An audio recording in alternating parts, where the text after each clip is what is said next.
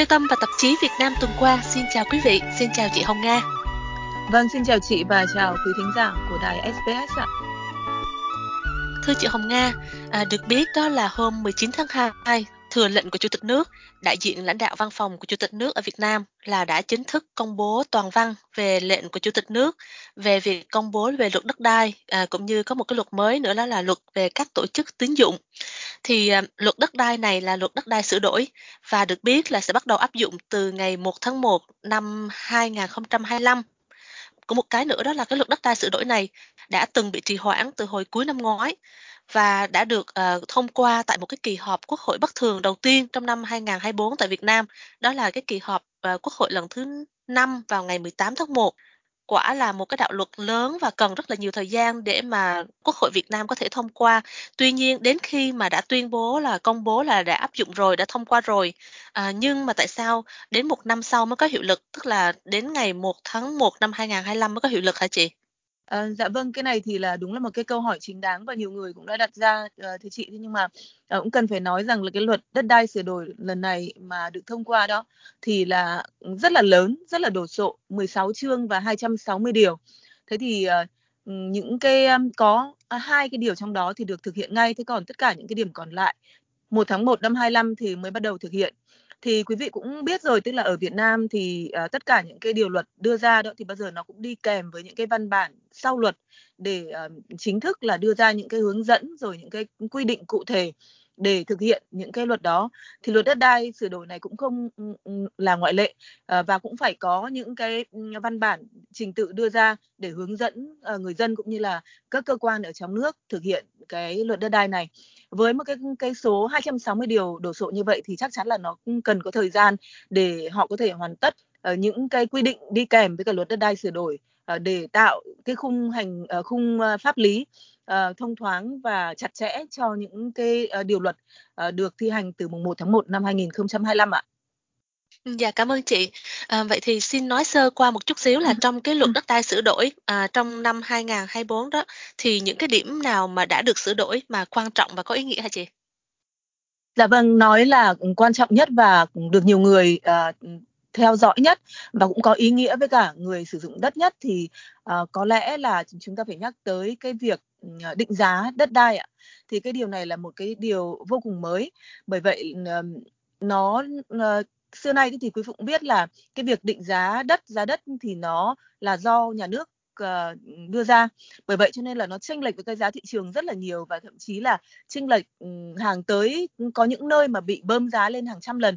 Thế thì bây giờ cái giá đất ừ, đã được ờ, bỏ cái việc là khung quy định của nhà nước và họ sẽ tính theo căn cứ của thị trường. Thì đây là một cái uh, điều rất là mới và một cái điều uh, vô cùng hữu ích cho những người um, sử dụng đất cũng như là muốn mua bán đất đai. Mỗi năm thì họ sẽ ra một cái khung bảng giá đất một lần và sẽ sát với cả cái giá thị trường. Thế nhưng mà cũng có một cái điều liên quan nữa là bảng giá đó thì là do ủy ban nhân dân của uh, địa phương đưa ra cho nó sát chứ không phải là do trung ương đưa ra. Thế nhưng cái này thì cũng gây ra một cái quan ngại là uh, cái sự kiểm soát theo dõi Ờ, các hoạt động của ủy ban nhân dân ở các cấp à, bởi vậy cho nên là có thể là nó sẽ gây ra những cái ờ, bất cập À, thí dụ như là có tham nhũng hay là có những cái dườm già à, gây khó khăn cho người sử dụng đất chẳng hạn ở các mức à, ở địa phương thì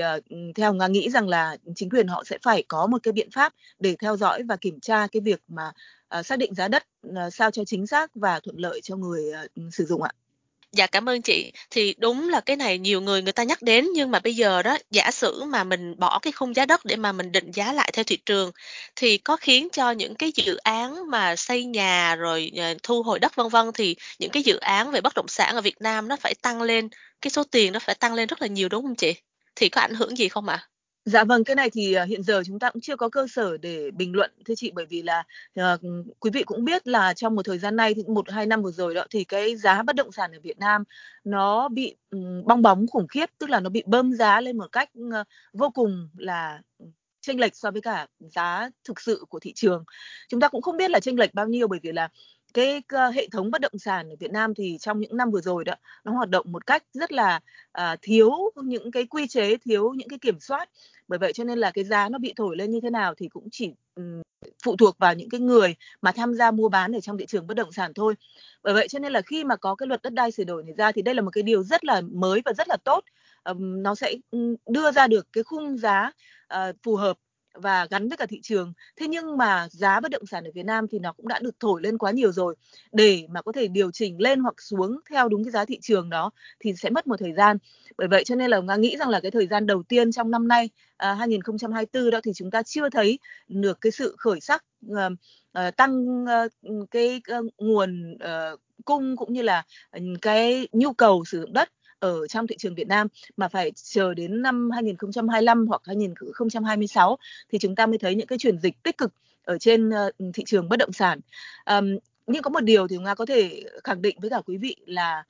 cái tiền mà ờ, đăng ký sổ đỏ thì sẽ tăng lên bởi vậy cho nên là hiện giờ trong nước đó những quý vị nào mà có đất đai hoặc là gia đình có đất đai mà muốn đăng ký sổ đỏ thì chắc chắn là hiện giờ cần phải ờ, đầu tư để đăng ký sổ đỏ gấp trong năm nay. Bởi vì bắt đầu từ mùng 1 tháng 1 năm 2025 đó thì với cái giá của thị trường nó thì sẽ những cái tiền lệ phí trước bạ hay là những cái thuế đất vân vân ờ, đi liền với các việc đăng ký sổ đỏ nó sẽ lên. à, bởi vậy cho nên là quý vị cũng lưu ý là nếu mà có cái nhu cầu để đăng ký sử dụng đất um, sổ đỏ đó thì phải làm trong năm nay ạ. Ừm, dạ, thì cái câu mà chị vừa nói đó cũng có liên quan đến một cái, sự sửa đổi mới của luật đất đai năm nay. Đó là những cái đất nào mà không có giấy tờ nào hoặc là, đang trong một cái vấn đề gì đó, những cái loại đất mà chưa có giấy tờ đó thì có thể là sẽ được nhận sổ đỏ, thì có phải đó cũng là một cái sửa đổi trong cái luật năm nay không hả chị? Vâng, chính xác, đó là một cái sửa đổi cũng rất là tích cực trong cái luật đất đai năm nay ạ bởi vì là quý vị cũng biết là có nhiều những hộ gia đình hay là những cá nhân mà xưa nay thì vẫn đang sử dụng đất một cách rất bình thường không có tranh chấp gì cả. Thế nhưng mà bởi vì là họ không có giấy tờ từ xưa thế cho nên là không xin được sổ đỏ và không uh, được ờ, một cách chính thức sử dụng cái đất đó. Thì uh, nay uh, quy định mới uh, nói rằng là uh, nếu mà những hộ ca, gia đình hay cá nhân mà sử dụng đất trước ngày 18 tháng 12 năm 1980 mà được cái xác nhận của ủy ban nhân dân uh, cấp xã trở lên mà xác nhận là không có tranh chấp thì sẽ được uh, uh, quyền sử dụng đất uh, một cách uh, chính thức. Đó thì cái này là một cái rất là rất là tốt bởi vì là đất đai tranh chấp uh, rồi uh, cái việc sử dụng một cách gọi như là tiếng nước ngoài nói là de facto tức là họ ừ, cứ sử dụng nhưng mà không có những cái giấy tờ chứng thực để bảo đảm cho cái quyền của họ thì nó tồn tại lâu nay và với cái điều này thì họ sẽ có một cái khung um, luật pháp chính thức để bảo hộ cho cái quyền của họ. Dạ, ngoài ra thì còn uh, những những cái sự sửa đổi nào quan trọng ở trong luật đất đai sửa đổi lần này nữa hả chị? Dạ vâng, uh, có một số điểm mà uh, Nga muốn uh, quý vị cũng chú ý tới, thí dụ như là thông thường ấy thì là người uh, sử dụng đất thì thuê ừ, thuê đất là ừ, trả tiền một lần. Thế nhưng mà với cái quy định mới thì họ sẽ chuyển sang trả hàng năm được. Đó thì rất là linh động cho nhất là những doanh nghiệp mà có nhu cầu uh, thuê đất rồi tăng thuê lên hoặc là giảm thuê đi thì nếu mà chuyển sang trả hàng năm sẽ thì sẽ uh, mềm dẻo hơn cho cái hoạt động của họ. Uh, sau đó thì có một cái quy định mới tức là nếu mà ừ, quý vị muốn chuyển nhượng quyền sử dụng đất thì quý vị sẽ phải nộp lại cái số tiền đã được miễn giảm cái này cũng là một cái thực ra ngay thì không để ý đâu nhưng mà nó cũng rất là quan trọng. Bởi vì là ừ, trong quá khứ đó thì những cái việc mà quý vị có thể xin được uh, miễn uh, giảm những cái uh, chi phí lệ phí đó uh, và được nhà nước chấp nhận thì nay nếu mà quý vị uh, chuyển nhượng cái đó quý vị sẽ phải hoàn lại cái này uh, để uh, nhằm cho cái quỹ công của nhà nước không bị thất thu những cái khoản miễn giảm đó.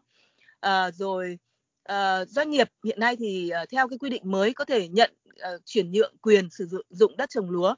Đó thế thì cái này cũng là một cái điểm mà nga nghĩ rằng là trong tương lai thì giá đất nông nghiệp có thể sẽ rất là tăng. Bởi vì là nếu mà đất trồng lúa mà chuyển sang cho doanh nghiệp để sử dụng các mục đích khác ạ, thì là giá đất nông nghiệp sẽ tăng. À, hiện nay thì cái giá đất nông nghiệp thì nó rất là rẻ. Quý vị cũng biết là có những cái, cái khu mà nếu nó không được uh, Ờ, giải phóng mặt bằng để với một cái mục đích khác ạ, thì ờ, giá đất trồng rau rất là rẻ thế nhưng mà với cái quy định mới này thì nó sẽ tăng lên. Ờ, vân vân đó thì nó có rất là nhiều những cái điểm tích cực và nga nghĩ là đây là một cái điểm sáng mới trong cái hoạt động của quốc hội. Thế nhưng mà chung quy cuối cùng thì vẫn có một cái điều bao trùm cho tất cả là theo uh, hiến pháp của Việt Nam đó thì là đất đai của Việt Nam là do nhà nước sở hữu. Uh, và cái điều này thì hoàn toàn không thay đổi đối với cái luật đất đai sửa đổi này thì quý vị uh, vẫn không có quyền sở hữu đất đai mà chỉ có quyền là sử dụng đất thôi uh, đó là cái um, yếu tố căn bản nhất của uh, nhà nước uh, Cộng hòa xã hội chủ nghĩa Việt Nam. Thế cho nên là nếu mà có thay đổi thì nó cũng chỉ thay đổi xung quanh những cái uh, thực hiện cái cái cái quy định chính yếu đó thôi chứ quý quý vị cũng không thể nào trông chờ một cái việc là giao đất giao sở hữu đất đai cho cá nhân được ạ. Ừ, dạ, cảm ơn chị. Lê Tâm xin chuyển sang câu chuyện thứ hai trong tuần qua, vụ truy tố ông cựu giám đốc công an thành phố Hải Phòng thì à, thưa chị Nga, ông này ổng là ai và tại sao ông bị truy tố hả chị? Dạ vâng, ờ, ông ờ, cựu giám đốc công an Hải Phòng là ông Đỗ Hữu Ca. Thì nếu mà quý vị mà theo dõi chuyện ờ, Việt Nam xưa nay thì chắc là uh, sẽ nhớ cái ừ, vụ mà gọi là vụ ông Đoàn Văn Vươn và trong cái vụ gọi là vụ án cưỡng chế đất ở Tiên Lãng năm 2012 tức là cách đây 12 năm rồi ạ thì ông Đỗ Hữu Ca là trực tiếp tham gia giải quyết cái vụ án cưỡng chế đất này. Mà ờ, nga cũng nhắc lại ờ, cái thời gian đó cho quý vị để quý vị ờ, có thể nhớ lại. Tức là hồi đó thì ông Đoàn Văn Vươn, tức là một người cũng có học thức và ông ấy làm cái công việc là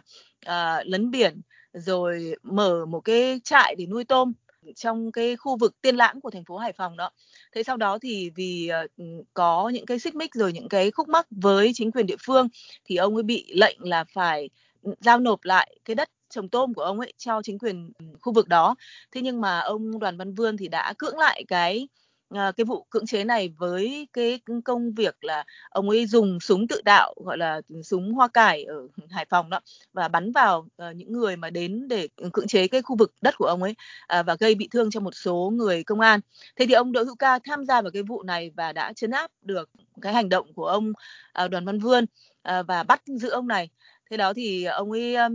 Ờ, nổi tiếng từ cái vụ đó và được ờ, thăng tướng ngay lập tức sau khi mà cưỡng chế cũng được cái cái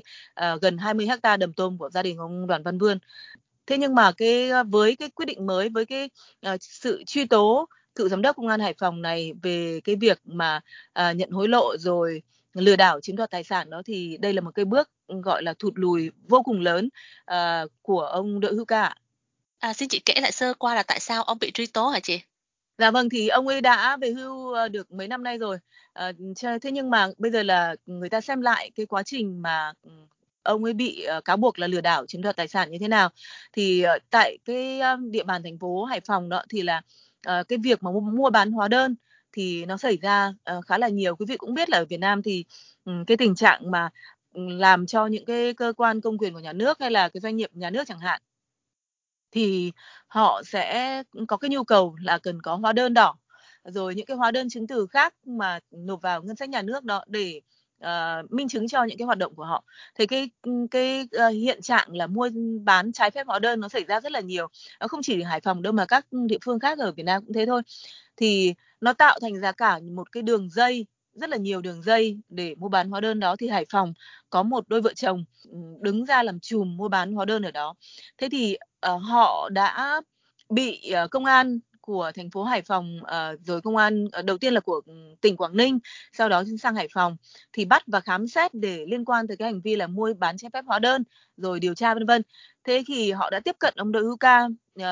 tuy rằng là ông này thì đã về hưu rồi thế nhưng mà có cái quan hệ thân thiết với gia đình uh, vợ ông vợ chồng chùm mua bán hóa đơn này thì ông ấy có nhận uh, tiền nhiều lần từ hai người đó là tổng cộng lại là 35 tỷ đồng con số cũng rất là lớn phải không ạ? Thế thế nhưng mà cuối cùng thì ông ấy không chạy đơn cho họ tức là ông ấy không có can thiệp để giảm án hay là giảm nhẹ ừ, tội trạng của họ và và họ đâm đơn ngược trở lại. Tố cáo ông ấy cái cái tội là ừ, nhận tiền chạy án thế nhưng mà cuối cùng thì là ừ, chạy thật.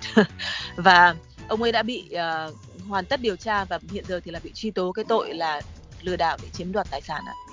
Đến đây thì thời lượng cho chương trình Việt Nam tuần qua à, cũng đã hết. Xin cảm ơn chị Hồng Nga đã tham gia với SBS Việt ngữ. Dạ vâng, xin cảm ơn chị, cảm ơn quý vị đã theo dõi ạ. Chúc quý vị cuối tuần vui vẻ ạ.